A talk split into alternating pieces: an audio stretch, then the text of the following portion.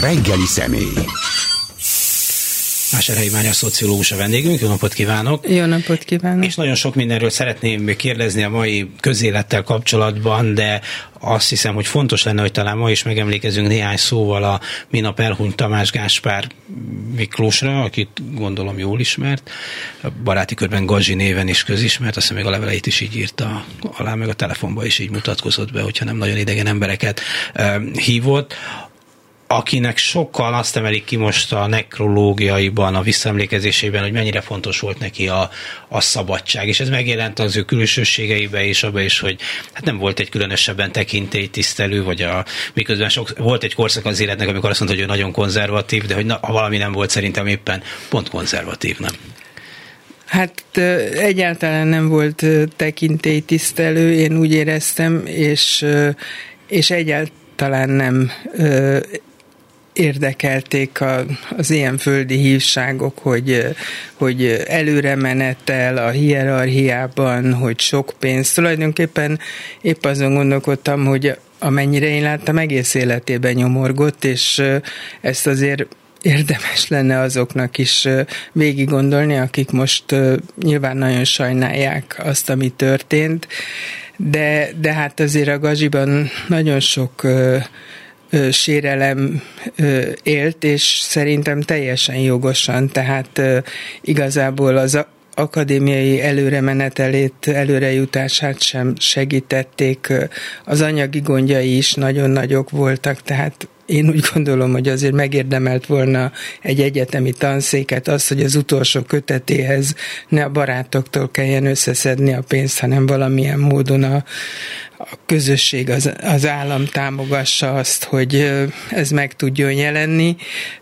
Tehát ő tényleg egy végtelen puritán ember volt, ettől is tudott ilyen szabad lenni, mert semmifajta ilyen ambíciója nem volt hogy ő, ő anyagilag vagy karrierjében előre jusson, de azért nem csak ez az, amiről most mindenki megemlékezik, és ami nagyon fontos, hanem az is, hogy hogy hihetetlen következetességgel állt mindig a gyengék, az elesettek, a bántalmazottak oldalára, akár konzervatív volt, akár baloldali. Ez mindig ez volt számára a legfontosabb, az igazságosság, és az, hogy megvédjen mindenkit, aki, aki erre rászorul. Egyébként azon is pont most gondolkodtam, vagy jutott eszembe, hogy azt hiszem ő, ő, ő volt az egyetlen ember legalábbis a nyilvánosságban, aki még Orbán Viktort is valamiféle önreflexióra tudta rábírni. Nem tudom, hogy van-e, aki emlékszik még, amikor egy izsáki embert agyonvertek a, a rendőrök, és akkor a Gazsi felszólította kvázi nyilvánosan Orbán Viktort, hogy, hogy menjen el és tegyen a sírjára egy szál virágot, mert hát, hogy ez az állam felelőssége, hogy, hogy ilyen rendőrök, és ráadásul ez nem az első eset volt, hogy ezek a rendőrök súlyosan bántalmaztak védtelen embereket, és szerintem ilyen nem volt az elmúlt 30 évben, hogy Orbán Viktor nyilvánosan válaszolt a Gazsinak, hogy igazad van, és magamtól is eszembe juthatott volna, és elvitt egy szál virágot. Tehát ő neki még még Orbán Viktor előtt is volt tekintélye, pontosan ezért a megvesztegethetetlenségéért, ezért a következetességért.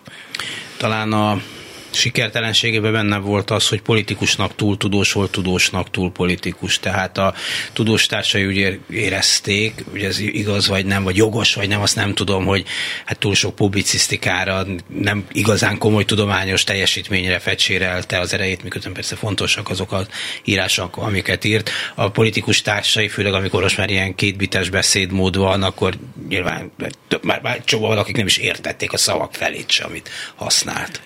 Hát én természetesen nem tudom megítélni szakmailag az ő tudományos teljesítményét, de, de amennyit én látok ebből, azt gondolom, hogy, hogy nem érheti kifogás, még ha sokszor publicisztikai formában írta is meg, hogy mit gondol a világról szerintem inkább féltékenyek voltak rá, hogy, hogy miközben hát egy elképesztően művelt, nagy tudású ö, ember volt, nagyon jól is írt, és nagyon jó publicisztikái is jelentek meg, ami általában nem jellemző egyébként a, erre a tudós társadalomra, hogy mind a két műfajban jó.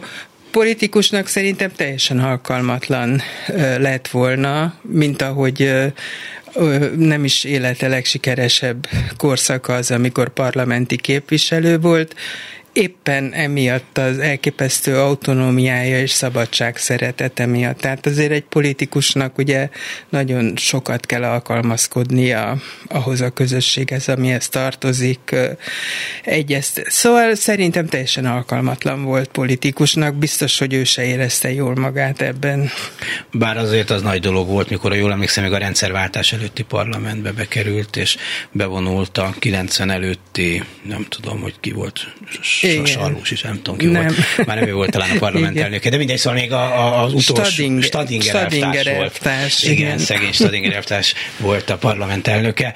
Tehát, hogy abban az utolsó pillanatait élő pártállami parlamentben, Király Zoltán, Balla. Edith, Rózsa Edith, szóval már voltak páran, Balla Éva, Rózsa Edith, szóval már voltak páran persze, de hogy akkor azért az egy, az egy, az mutatta, hogy itt változik a világ. Hát az szerintem fantasztikus volt, hogy ugye 86-ban vagy 87-ben volt az először, hogy indulhattak nem csak a Népfront jelöltjei, hanem... Viszont mindig nyertek. De nem mindig ők nem nyertek, mindig. mert a Gazsi is bejutott a parlamentbe. És választáson. Hát az, az tényleg a szabadság első fuvallata volt, amikor néhányan bejutottak ebbe a pártállami parlamentbe, és hát az egész más szerepkör is volt. Ott a Gazsi ugyancsak hát saját magát, illetve a saját nézeteit képviselte, nem egy közösségnek, mondjuk mint később az SZDSZ-nek a tagja volt, hanem, hanem hát ott, ott teljesen szabadon tudott létezni. Hogy miközben mi most azt mondjuk, hogy milyen szép és felemelő pillanat volt mert hogy az volt szerintem is, például amikor Tamás Gáspár Miklós bejutott abba a régi parlament, tehát megindult a változás, mint hogyha egy csomó emberben most megjelenne egy olyan erős nosztalgia, hogy debezzeg a Kádár, Kádár körülbelül. Most ismerem azt a viccet, hogy a Kón és a Grün találkozik 30, nem tudom én, 9 Budapesten, és akkor beszélgetnek, hogy melyik volt a jó országok, és akkor mondja valamelyikük, hogy a 32 és 36 között, hát ez hülye, vagy hát gombős kormány, élesődő antiszemitizmus. Ez mi volt abban jó? Ja, hát akkor voltam 20 éves.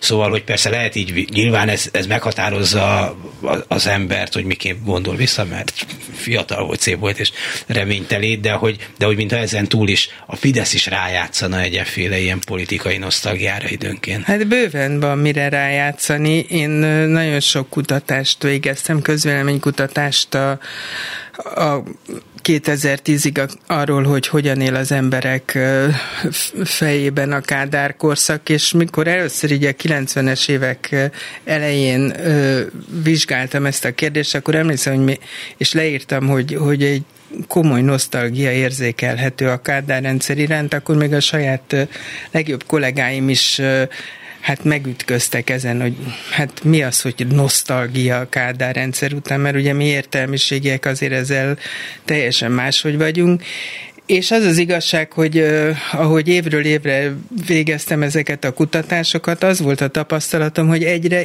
erősebb a nosztalgia a Kádár rendszer után. Nem Kádár János személye, hanem az iránt a biztonság iránt, amit a Kádár rendszer, és a kiszámíthatóság, és a, a gyarapodásnak a, a lehetősége. Tehát az embereknek nyilvánvaló, hogy ezek a legfontosabb ö, ö, dolgok, nem az anyagi jólét, ami ami hát ez is tök relatív, meg, hanem, hanem a biztonság. Tehát ezt valahogy tudomásul kéne venni akár a politikusoknak is, hogy, hogy, hogy a perspektívák és a biztonság, és most ezeket a perspektívákat nem érdemes minősíteni, hogy egy Trabant volt, vagy egy Zsiguli, vagy egy 74 szögöles telek a Balaton partján, hanem az, hogy volt miért fölkelni reggel, hogy volt célja az életüknek, és ezeket nem szabad lebecsülni, mert hát ö, ö, azt gondolom, hogy valóban ez a, az átlagember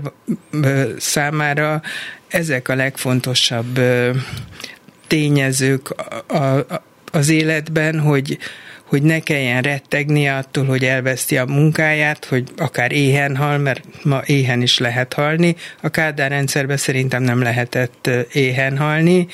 Ugye tudjuk, a, hogy az általános foglalkoztatásnak, vagy teljes foglalkoztatásnak volt uh, hátulütője, és tulajdonképpen egy szemfényvesztés volt, de az egyének mégiscsak uh, úgy érezték, hogy, hogy ők biztonságban vannak, és, és ab, olyan szempontból abban is voltak, hogy lehet, hogy teljesen értelmetlen és felesleges munkát végeztek, de, de kaptak fizetést a hónap végén. Hát igen. Szóval ez szerintem sok szempontból értető, inkább, sőt, ahogy eltelt most már egy bő emberöltő azóta, hát nyilván még könnyebb azt mondani, vagy úgy visszagondolni rá, hogy, hogy mennyivel jobb volt, hiszen most már rég munkaképes korú felnőtt ember az a korosztály, amelyik utána született.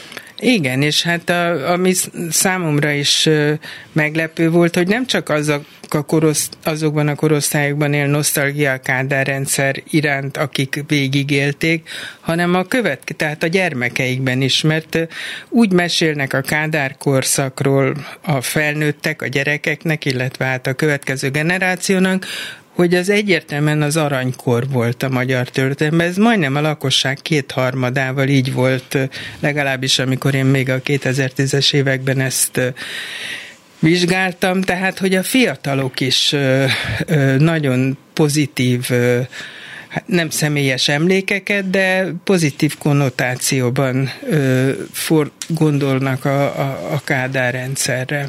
Én ezt egyre jobban megértem mert, mert amit mondott is a kiszámíthatóságtól kezdve egy csomó mindenig, másrészt persze most lehet azt mondani, hogy de hát a Kádár rendszerben nem volt jogállam, meg mit nincs oda, miért most van hát jogállam? Persze. Nem volt sajtószabadság, jó, tök más most, a mostani nem sajtószabadság, teljesen más, mint az akkori nem sajtószabadság, de miért most van sajtószabadság? Tehát egy, azt mondja valaki, hogy de hát az alkotmánybíróság akkor nem létező fogalom volt, miért most létező fogalom volt? Most vannak független hatalmi ágak, most nem azt akarják, hogy mindenki szem legyen a láncban, tudom, hogy sok minden persze tök más.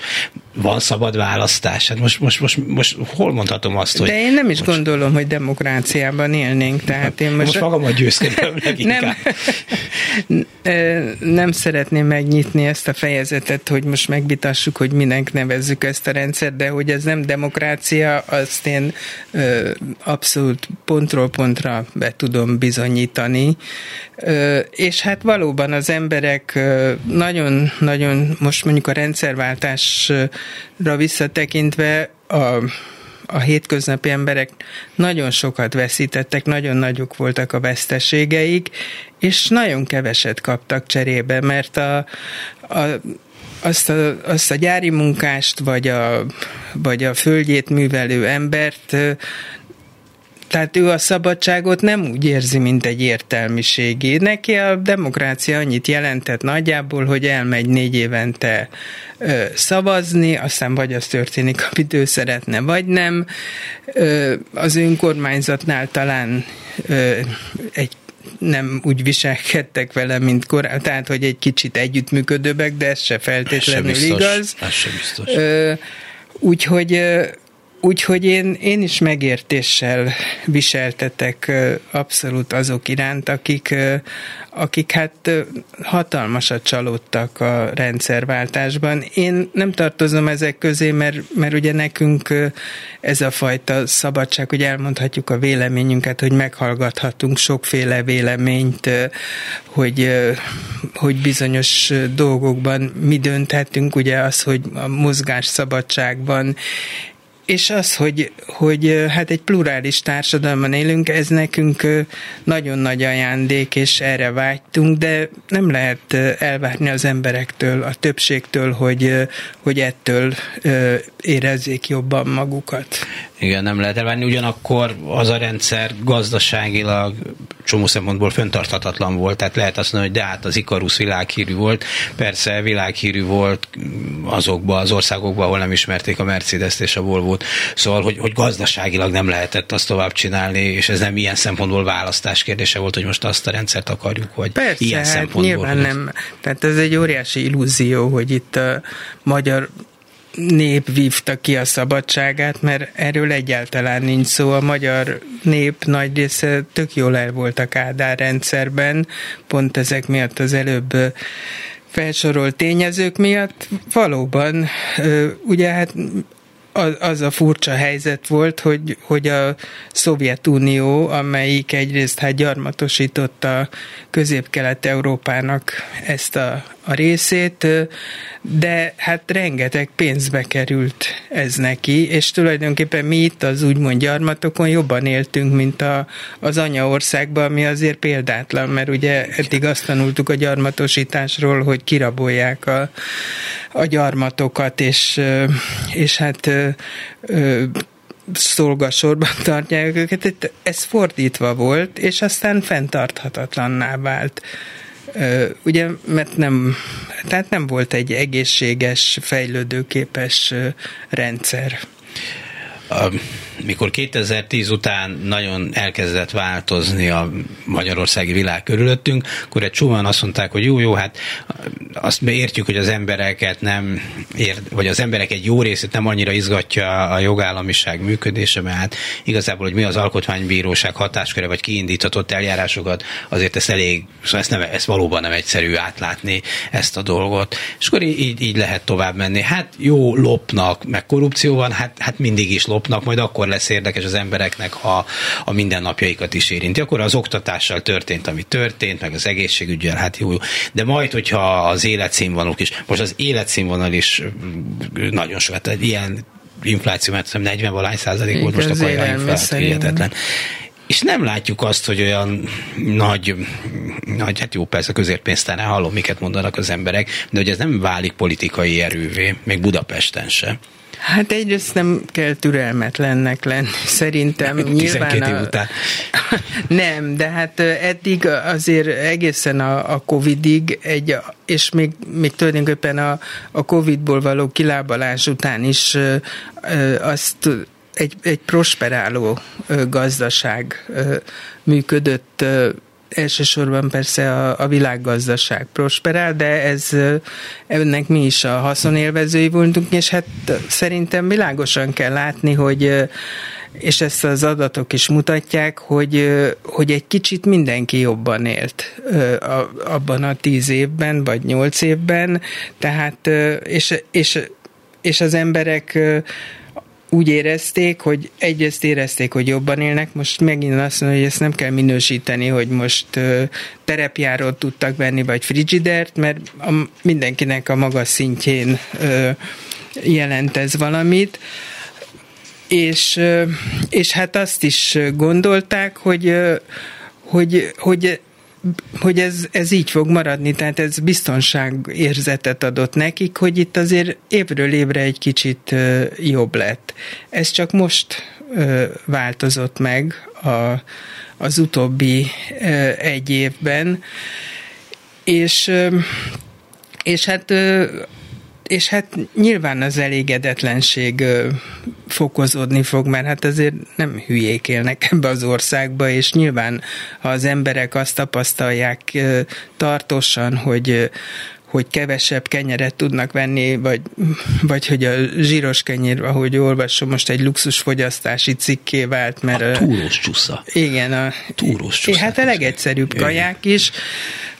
Másrészt pedig ebben, hát én nagyon cinikusnak nevezném, de bizonyos értelemben mondhatom azt is, hogy ügyes a kormány, hogy mindig talál egy nagyobb ellenséget, tehát persze rettenetes a lecsúszás, meg rettenetes az elszegényedés, de még mindig jobb, mintha háború lenne, tehát hogy, hogy hogy igaz, hogy most rosszabbul megy, meg nehezebb, mondja a kormány, de viszont megvédünk titeket a, a nagyobb bajtól, a háborútól. Mindig ez jut eszembe, hogy nem baj a hullahó, csak vadász ne jöjjön. Mármint, hogy a kis nyúl didereg, meg búvik a földön. Tehát valahogy ez a filozófia, hogy hogy, hogy mindig van egy nagyobb rossz, és hogyha reggeltől estig arról hallanak, hogy itt milyen veszélyek leselkednek, mint ahogy leselkednek is, csak a kettő így nem függ össze, akkor azt mondják, hogy hát más kormány még azt se tudná megcsinálni, hogy ettől megvédjen. Ugye hát ezzel nyerték meg végül is teljesen egyértelműen a, a, az előző választásokat, hogy, hogy, hogy háborúval fenyegették a, az embereket. Más erejé már a szociológus a vendégünk. Jó, valamivel biztos mindig lehet ö, fenyegetni. Más kérdés, hogy miért hiszem el, nem biztos, hogy a fenyegetésre példa, de hogy abban az országban által elég szkepticizmussal fogadták azt évtizedekig, hogy a Szovjetunió Magyarország nagy barátja, hogy hát már az én gyerekkoromban persze eljátszottuk november 7-ét az iskolai ünnepségen, de hát ki volt az röhögve a maga módján. Bár nagyon jó forradalmakat vezettem a Smolnéból egyszerűen is. De most pedig hát nézem a, tehát hogy nem is az újságokat, meg a nem tudom, mert az tök ilyen szempontból persze azok meg vannak fizetve érte, de hogy a nép egyszerű gyermekeibe is, és idősebb emberekbe is, akik átélték azt a korszakot is, hogy lehetett ilyen orosz barátságot akkor elültetni, hát amikor látjuk, mert látják, hogy mi történik a szomszédban. Hát egyrészt ez az egész orosz ellenesség szerintem túl van dimenzionálva. Tehát ugye az előbb beszéltünk... Vagy orosz barátság. Vagy orosz, ja, orosz barátság. Az előbb beszéltünk arról, hogy az emberek nem érezték olyan rosszul magukat a Kádár rendszerbe, és én, nekem az a tapasztalatom, hogy hogy a tehát ugye azért arra vigyáztak nagyon, hogy ezek az orosz katonák, vagy szovjet katonák ne legyenek láthatóak, ugye bent voltak a laktanyába, soha semmilyen konfliktusban nem vettek részt. Az ott lakók jól elbizniszelkedtek velük, búvárszivattyú, meg Junos TV, tehát egyrészt nem volt általános szerintem ez az, ez az, ez az orosz ellenesség, Aha. amit ma így élünk meg, és nem voltak, hát 50, mondjuk az hat, hat után nem voltak rossz tapasztalat, semmilyen tapasztalataik nem voltak. Sőt, én emlékszem, hogy építőtáborban voltam, valahol Szolnok környékén, és akkor volt egy nap, vagy egy délután, amikor amikor ezeket az orosz kiskatonákat meghívták oda az építőtáborba, hogy nem tudom, valami kulturális műsort adtak, vagy a fogalmam sincs, de de hát, hogy, és akkor, hát ugye borzalmas volt, mert ezek a megvadult kis katonák, akik ugye évek óta nem láttak nőt, hát egyszerűen ö, rémisztőek voltak, és menekültünk előlük, de hogy azért ilyen szinten ment a, az együttműködés, vagy az integrálódás, ö, úgyhogy, ö, és, és hát ö, én azt gondolom, hogy minden ilyen, tudom, hogy középhatalom vagyunk, de azért kis ország vagyunk mondjuk Oroszországhoz képest, talán ezzel nem sértem a nemzeti öntudatunkat, és hát az ilyen kis országokban különösen, ha úgy szocializálódtak ott sok-sok generáció, ahogy nálunk, akkor ez a, ott ez a ez a védelemkeresés, ez a, nagy, ezek, ezek a dörgölőzés az erőshöz, azért az egy nagyon erős attitűd, és, és hát az orosz medve azért az akár mennyire meggyengült, mégiscsak hozzánk képest hát egyfajta védelmet is nyújthat, vagy szóval gondolhatják ezt az emberek. Hát miközben azért láthatja azt, hogy milyen agresszív háborút folytat. De nem látja. Hát, hát de miért nem látja? Hát azért láthatja. nem látja, mert totálisan, tehát félre van tájékoztatva, mert, mert néha belenézek a, a, ebbe a hivatalos vagy kormánytájékoztatásba, ami azért a nyilvánosságnak a 80-90 százalékát uralja, és hát ott a legpozitívabb ö, ö, vélemény az, hogy hát mind a ketten egyformán hibásak, mármint hogy az oroszok meg az ukránok, de alapvetően egy abszolút ö, orosz párti ö, ö, narratíva folyik, és ö, hát az emberek döntő többsége azért nem úgy működik, hogy akkor meghallgat még egy hírcsatornát, egyébként nem is tud, de ha keresne is más információs forrást, akkor se talál. Tehát attól, hogy a, azt mondja, hogy nem a, a közrádiót hallgatom meg, hanem akkor megnézem a TV2-be, hogy mit mondanak, vagy a, tehát ugyanazt hallja mindenhol. De az emberek mindent elhisznek, ami csak azért, mert sokszor mondják nekik. Persze, hát, ilyen hát Hát azért ne, nem úgy tájékozódnak, mint mi vagy egy értelmiségi, hogy megpróbáljuk morzsákból összeszedni az információkat, meg esetleg idegen nyelven is tájékozódunk. Amit kapnak, azt elfogadják. Hát egyébként a, úgymond kisebb gondjuk is nagyobb ennél, tehát rengeteget dolgoznak, rengeteg gondjuk van, nem beszélnek idegen nyelveket, tehát igen, elhiszik. Hát akkor ez nem egy túl bonyolult dolog, csak kell egy jó nagy hangszóró, azon sokat bemondani, és akkor Na de hát lesz. ezt látjuk, mire Hitlerék mivel ö, hülyítették meg a német népet? Hát ugyanígy a propagandával. Hát a propaganda az, az szerintem a, a legnehezebb fegyverzet, tehát sokkal többet el lehet vele érni, mint akár ágyukkal mert azáltal lehet az embereket arra rávenni, hogy akár az életüket is adják ilyen hagymázas borzalmakért. Tehát ez mindig így működött.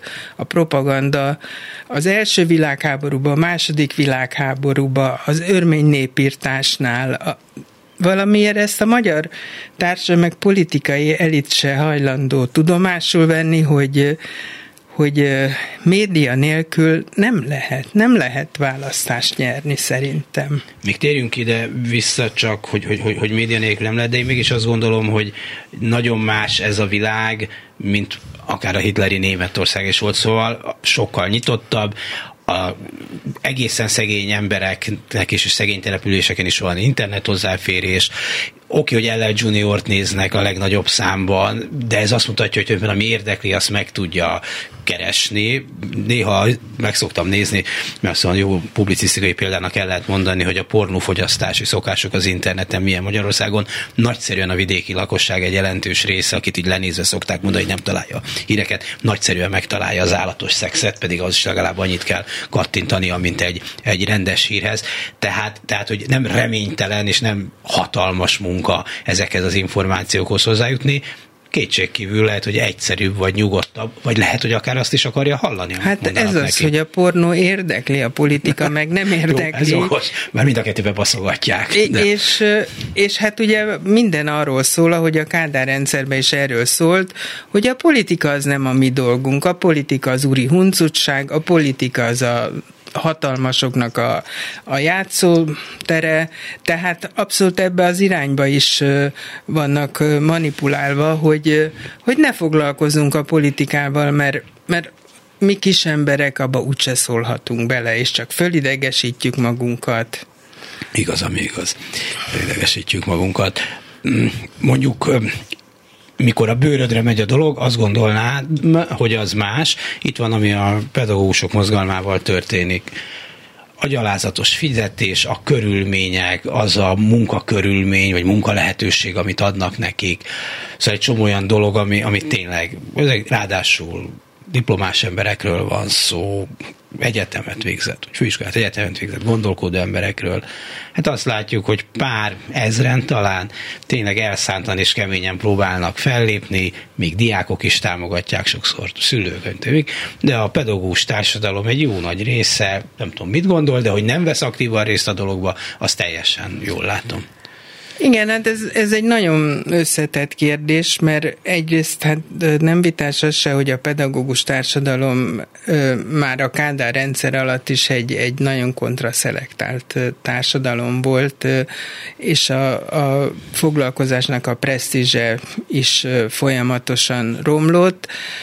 Ö, tehát, és ma pedig már ugye egyrészt egy teljesen előregedett társadalom, másrészt pedig hát ö, ma már az megy döntő többségébe pedagógusnak, aki vagy nem tudja, hogy mi lesz, ha nagy lesz, és ez egy ilyen ö, megoldható, megugorható feladat, vagy pedig hát olyan gyengén teljesít, hogy marad neki a pedagógus pálya, mondjuk pont ellentétben azzal, ami Finnországban van, vagy Észtországban, vagy De a másik részről meg az is igaz, tehát én nem akarom bántani a pedagógusokat, hogy iszonyatosan túlterheltek a tehát arról nem sok szó esik, hogy ők a tanítás után rohannak a másod meg harmadállásba azért, hogy megéljenek, hogy eltartsák a családjukat, rengeteg, ugye abszolút elnői esedett pálya, rengeteg elvált pedagógus nő, aki egyedül neveli a gyerekeit, és, és takarítástól a, a mindenféle ö, munkákig mindent elvállalnak. Kérdeztem az unokahúgomat, aki, aki szintén pedagógus, egy hihetetlenül el, elhivatott tanár, és hát ott az ő iskolájában is nagyon kevesen ö, csatlakoznak. Ö, ehhez a, a tiltakozás sorozathoz is mondja, hogy hát nagyon sokan azért, mert, mert hát nem, nincs idejük rá, tehát minden nap tanítás után rohannak másod meg harmadálás ellátni, hogy, hogy legyen annyi pénzük, hogy, hogy megélnek belőle. És most már azért az iskolák legtöbbjébe ugye az igazgatókat úgy sem választják, hanem a tankerületek nevezik ki, tehát, a tan, tehát van egy egyre erősebb a felülről jövő nyomás, tehát most már az igazgatók ö, többsége is hát ilyen ö, komisszár, aki a, a kormány parancsait hajtja végre, és esetleg jelentgeti fel a saját munkatársait a tankerületi központban. Hát igen, csak akkor ez így is fog maradni, mondom én innen nagy bölcsen persze. Nem, mint hogyha az újságírók bár társadalom, amiben létezik ilyen bárminek ellen tudott volna állni, és ne történt volna gyalázatos dolog, tehát eh, nincs nagy okom arra, hogy másnak szemrehányást tegyek még.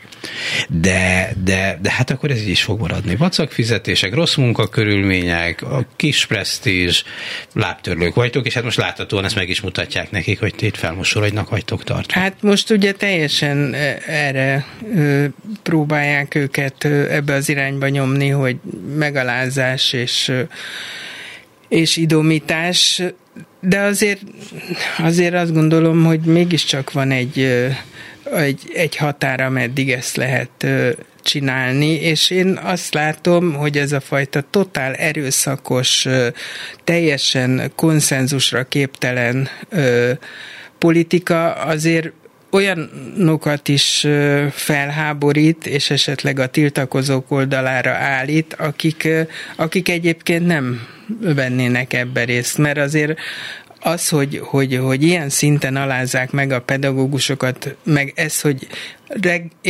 éjszaka elfogadnak egy rendeletet, ugye a háborús helyzetre való tekintettel, hogy a pedagógus nem azonnal kell kirúgni, hanem majd csak nyáron, mert hogy... Akkor úgy se kell, igen.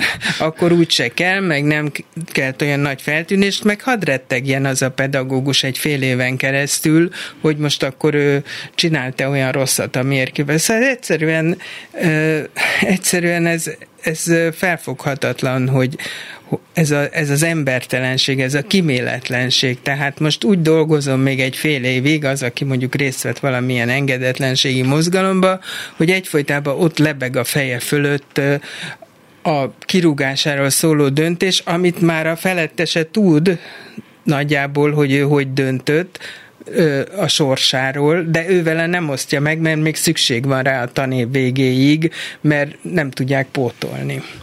Igen, az is egy kérdés persze, hogy mennyire akarják pótolni, mert, mert lehet, hogy persze a kettes számú általános iskolában az elment kémia tanárt szeretnék pótolni, de az egész rendszer egészét nézzük, akkor nem akarják pótolni. Elment, elment, kevesebb van, kevesebb van. Hülyébbek lesznek a gyerekek, hajrá! Persze, és oldja meg a, az iskola valahogy, hát ö, ö, szertárosok tanítanak kémiát, meg fizikát, van olyan gimnazista, méghozzá jó nevű gimnáziumban, aki életében nem találkozott ö, kémia tanárral, mert hogy mindig valaki más tanította a kémiát, vagy a, vagy a, a általános iskolai úgymond angolos osztályok, amik azért nem angolosak, mert nincs angol tanár.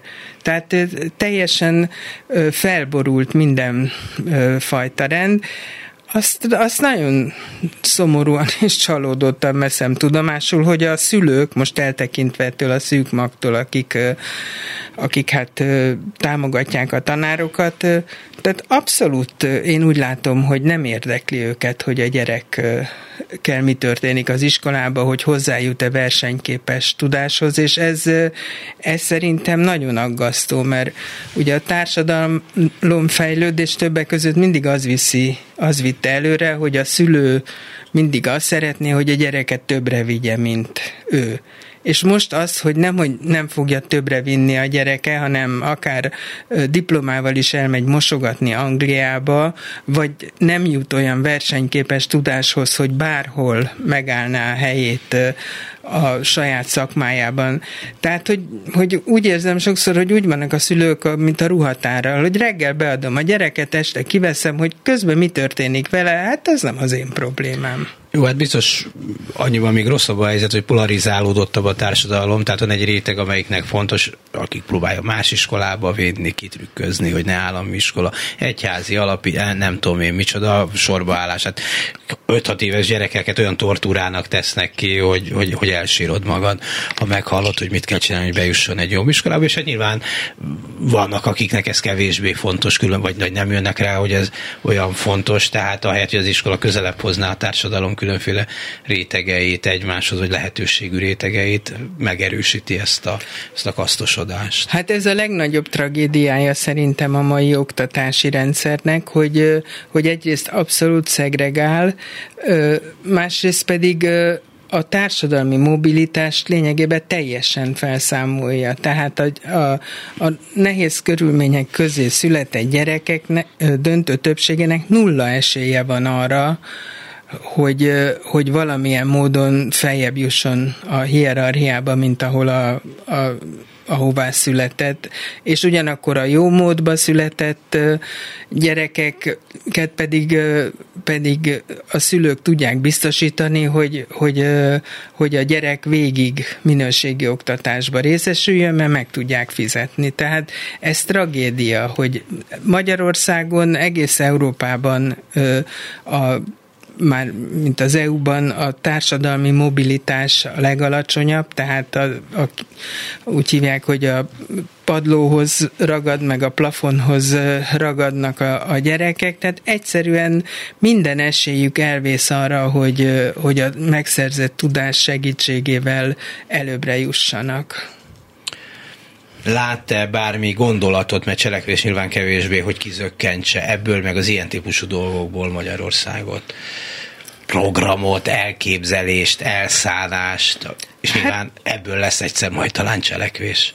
De ne, igen, én azért nem gondolom, hogy a, az ellenzéki politikusok nem gondolkodnak ezeken a dolgokon, vagy hogy, hogy ugyanezt folytatnák, hogyha hatalomba kerülnének. Azt gondolom, hogy az ellenzéki pártok többsége egy sokkal demokratikusabb világot képzel el. De hát egyrészt, tehát engem egy kicsit irritál, amikor mindig szidják a politikusokat, meg nem csinálnak semmit. Ez így nem igaz, egész biztos, hogy nem igaz.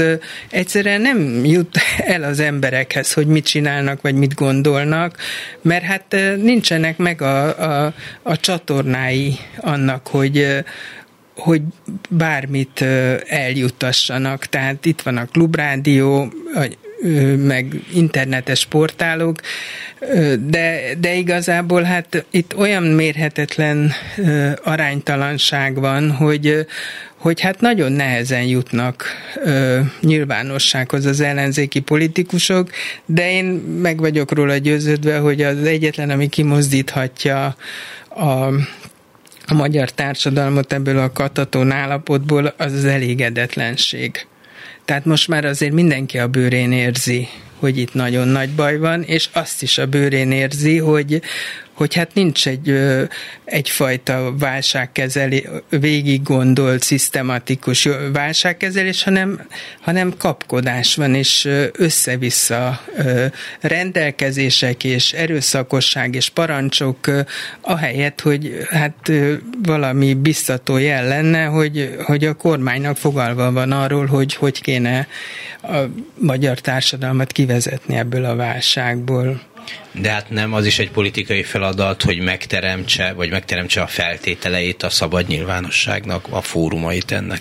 Hát e, én szóval ennél, amennyit most csinálnak ebben az ügyben, azt gondolom, hogy azért lehetne sokkal többet, ehhez sokkal komolyabb együttműködésre lenne szükség, mondjuk például a szabad városok között, Persze, de igazából áttörés szerintem ebbe csak akkor lehet elérni, hogyha az elégedetlenség utat tör magának, tehát kiköveteli, hogy hogy más hangok is megszólaljanak. Igen, szóval lehet, hogy a politikai változás jön elő, bár nyilván a történelmi példák nem feltétlenül segítenek, mert mindenre vannak, de 48. március 15-én előbb jut el valameddig a forradalom, majd kiszedik a Landerer és Hekenasznál a 15 pontot, 12 pontot, csak ez az infláció miatt volt, 12 pontot, csak március 15 zavart meg, bocsánat, vagy, vagy 56. október 23-a amikor a forradalom azt hiszi, hogy győz, vagy, vagy eredményeket ér el, akkor teremtődik meg, ha csak néhány napra is a szabad sajtó, és nem a szabad sajtó teremtette meg se 1808-ban, se 1956-ban a politikai változást. Igen, igen. Ö, a, tehát ö, csak ugye az is a baj, hogyha itt az indulatokat egyáltalán nem sikerül majd kanalizálni, mert nyilván hát ha elszabadulnak az indulatok, akkor azért az nagyon nehezen kezelhető folyamat lesz, és hogyha lennének alternatív narratívák, akkor az valamilyen módon hát kanalizálhatná, de így így a káosz veszélye is szerintem sokkal nagyobb, és az, hogy kezel, mert ugye ha már nem hisz a közvélemény ennek a kormánynak, akkor jó lenne, ha látna egy alternatívát, hogy minek lehet, mm-hmm. de nem lát, mert nincs alternatíva már a nyilvánosságban talán 2004-ben vagy 2006-ban Dél-Szlovákiában szabályos éjséglázadások töltek ki egyes településeken, szinte a katonasággal lehetett csak normalizálni a helyzetet nem okozott politikai változás, sőt, talán az emberek egy része úgy gondolta, hogy nagyon helyes csapjanak is, csak szétköztük legyen rend, és ez egy alkalmat adott a hatalomnak, hogy kicsit keménykedjen. Aztán a szlovák politika nagyon másfele e, fordult, és egy sokkal demokratikusabb ország, talán, mint Magyarország, de hogy, de hogy, hogy még ez sem biztos, hogy az elégedetlenségnek az hát, kitörései bármit érnek politikai támogatás, hogy tényleg az a, úgymond a politikai kanalizálás, csatornázás nélkül. Hát az éjséglázadás szerintem nem azt fogja megteremteni a demokratikus, vagy a demokratizálódás előfeltételeit. Az éjséglázadás az, az egy teljesen más irányba, az erőszak irányába visz, és a, a kemény fellépés irányába. Egyébként sajnos azt gondolom, hogy ha Magyarországon lenne ilyen, és mondjuk kemény eszközökkel fellépne, mert azért ugye Szlovákiában is megelőzte, hogy gettókba zárták a románok, a romákat, meg általában a, a, a legszegényebbeket teljesen elkülönítették, tehát ott is azért egy jól felépített Igen. rasszista politika volt ez, tehát sajnos a magyar társadalom is azt gondolom, hogy, hogy ölbetett kézzel nézni végig mondjuk, ahogy egy ilyen éjséglázadást levernek, vagy vérbe folytanak, és nem gondolkodna el azon, hogy hogy hát azért milyen hát kvázi állati sorba vannak tartva, mert hát nálunk is ö, ö, borzalmas, elképesztő nyomor és szegénység van bizonyos vidékeken. Én ennek egy picit, én ennél még egy picit rosszabbnak is gondolom a dolgot, ha nem is éjséglázadás, de a magyar társadalom döntő többsége egyetért azzal, hogy mondjuk a cigánynak gondolt gyerekeket zárják ki azokból az iskolákból, ahol nem cigányok járnak. Ebben, ebben szinte közmegegyezés van. Egy Persze, ilyesmi falusi hát... iskolában fenyegetés a tanárnak nem fogsz jó, nem, nem parírozzal, akkor mész a cigány iskolába. Persze, és hát ebbe abszolút együttműködő partner a, a magyar társadalom, mert hát minden szülő azt akarja, hogy, hogy ha van jobb iskola, vagy ha van kevesebb konfliktussal küzdő iskola, akkor az ő gyereke oda járjon. Még amúgy lehet demokrata is, meg nem is rasszista, de speciál a saját gyerekének a, a a, a jobb létét, az, tehát abba nem ismer irgalmat, és igen, hát szerintem soha nem volt ilyen szegregált az oktatási rendszer, és minden ebbe az irányba is mutat. Tehát folyamatosan növekszik az iskolai szegregáció is, és, a, és ugye az is, hogy a, a leghátrányosabb helyzetű rétegek gyerekei nem jutnak el odáig se, hogy a nyolc osztályt elvégezzék, mert úgy valahogy 16 éve ugye levitték teljesen döbbenetes módon a kötelező oktatás felső korhatárát 18-ról 16-ra, hát addig valahogy ellavíroznak, és utána mindenki örül, hogy, hogy elmennek az iskolából, a tanárok is, a szülők is, a gyerek is, csak a magyar társadalom lesz ennek a, a, az iszonyú vesztese. Hát ez szerintem egy csomó dologra nagyon jellemző, hogy egyéni megoldásokat lehet jókat találni, vagy viszonylag jobbakat, a szerencsésebb társadalmi helyzetüknek nyilván, mert van, akinek semmit se lehet találni. Tehát, hogy lehet jókat találni, csak ennek éppen a társadalmi eredménye rossz. És szerintem nem csak az oktatás ilyen, hanem valószínűleg az, az rengeteg ilyen. Minden. Hát az találni. egészségügyben, Igen. hogyha valaki meg akar gyógyulni, és nem meghalni megy be a kórházba, akkor a pénzt hiába szüntették meg a, a, a hálapénzt, ami egyébként jó, hogy megszüntették, de, de hát ugyanígy, úgy, akinek van pénze, csak most már ez legál, legalizálva van, az mondjuk ötször annyi pénzért megveheti ö, a, a gyógyulást, vagy a, azt, hogy egyáltalán foglalkozzanak vele, és hát a szegény emberek meg ö, hát halljanak meg. Szóval nyilván nem egyszerű ebből kitörni, mert lehet azt mondani, hogy hosszabb távon mindenki jól járna, hogyha az egészségügyi ellátáshoz való hozzáférés egyenletes lenne, és nem lehetne így kivásárolgatni. Na jó, jó, de nekem most fáj a vakbele, most kell kivenni ne, nekem, és van pénzem, akkor nem azt mondom, hogy jó, akkor majd öt év múlva ez így lesz, és akkor majd lesz velem valami, addig lehet, hogy persze földobom ötször a talpamat, hanem nyilván azt mondom, hogy tegyük be, tehát hogyha ebben nincs egy nagyon erős központi akarat, amely ügyesen el tud ezt a marhasok érdek között lavírozni, úgyhogy ne is hajjon bele több ember, mint a reform előtt, addig, addig ebben sose fog semmi változni. Hát nem, hát erre ez csak politikai akarat és pénz kérdése, de hát ugye az, hogy mire költjük a pénzt, tehát az elmúlt tíz évben azért bőven lett volna pénz például az egészségügyi ellátás színvonalának a javítására, mondjuk nem kell Vodafont vásárolni, meg kastélyokat, meg tehát tudjuk, hogy tehát iszonyatos esélyt szalasztott el a magyar kormány most túl a, represszív intézkedései, meg a demokrácia szétverésén, elképesztő esélyt szalasztott el szerintem ö, évtizedekig ö, nem fog hasonló esélyhez jutni, hogy ezeket a nagy ellátó rendszereket ö, korszerűsítse, ehelyett ö, lerohasztotta mindegyiket. Tehát ma sokkal rosszabb az egészségügyben a, a hozzáférés lehetősége, vagy az oktatás ö, színvonala és elérhetősége a minőségi oktatásnak, mint akár tíz, tíz évvel ezelőtt. Hát nyilván az, hogy persze jobb is nehezen definiálható, de hogy jobbat akarjon egy hatalom az ő, ő népének, ezt a versenyhelyzet kényszerítheti ki, hogy a nép majd nézi, hogy ez ezt ígéri, ez azt ígéri, erről ezt tételezem fel, hogy meg tudná csinálni erről meg azt, és akkor versenyeztetem őket, és az időről időre újra, újra kezdődik. Na de ha nincs ilyen verseny, akkor miért gondolom azt, hogy persze jó volt második József, meg ilyenek, akik a jót akartak a népnek, abban is mindig baj lett. De hogy, de hogy miért gondolnánk azt, hogy jót akar, hogy nem jót akar, ő hatalmat akar, azt meg akarja szilárdítani.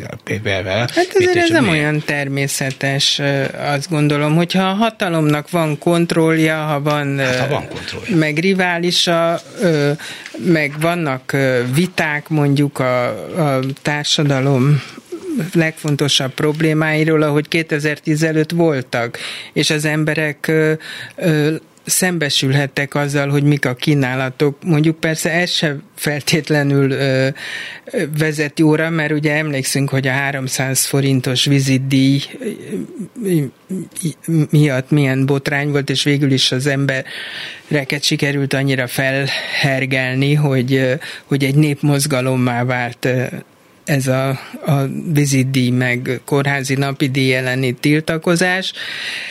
De hát nem indulhatunk ki másból normálisan, mint hogy a hatalom azért alapvetően a közjót akarja szolgálni. Ma az a tragédia, hogy a hatalmat a közjó egyáltalán nem érdekli.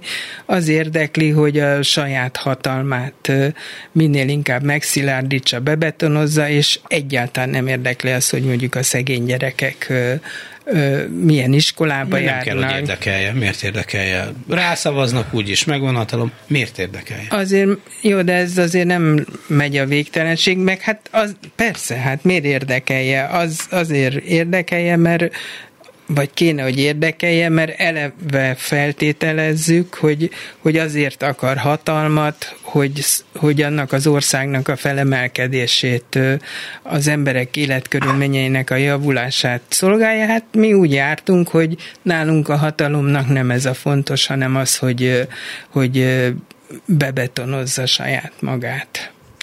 Köszönöm szépen Vásárhelyi Mária szociológusnak, hogy itt volt és beszélgetett velünk ma reggel. Önöknek pedig köszönöm szépen az egész reggeli figyelmet. A mai műsor elkészítésében munkatársaim voltak Král Kevin, Balok Kármen, a Taps felelős Túri Lui, és itt a stúdióban Herskovics Eszter, a szerkesztő Korpás Krisztina volt, és Jánost hallották. A viszont hallásra!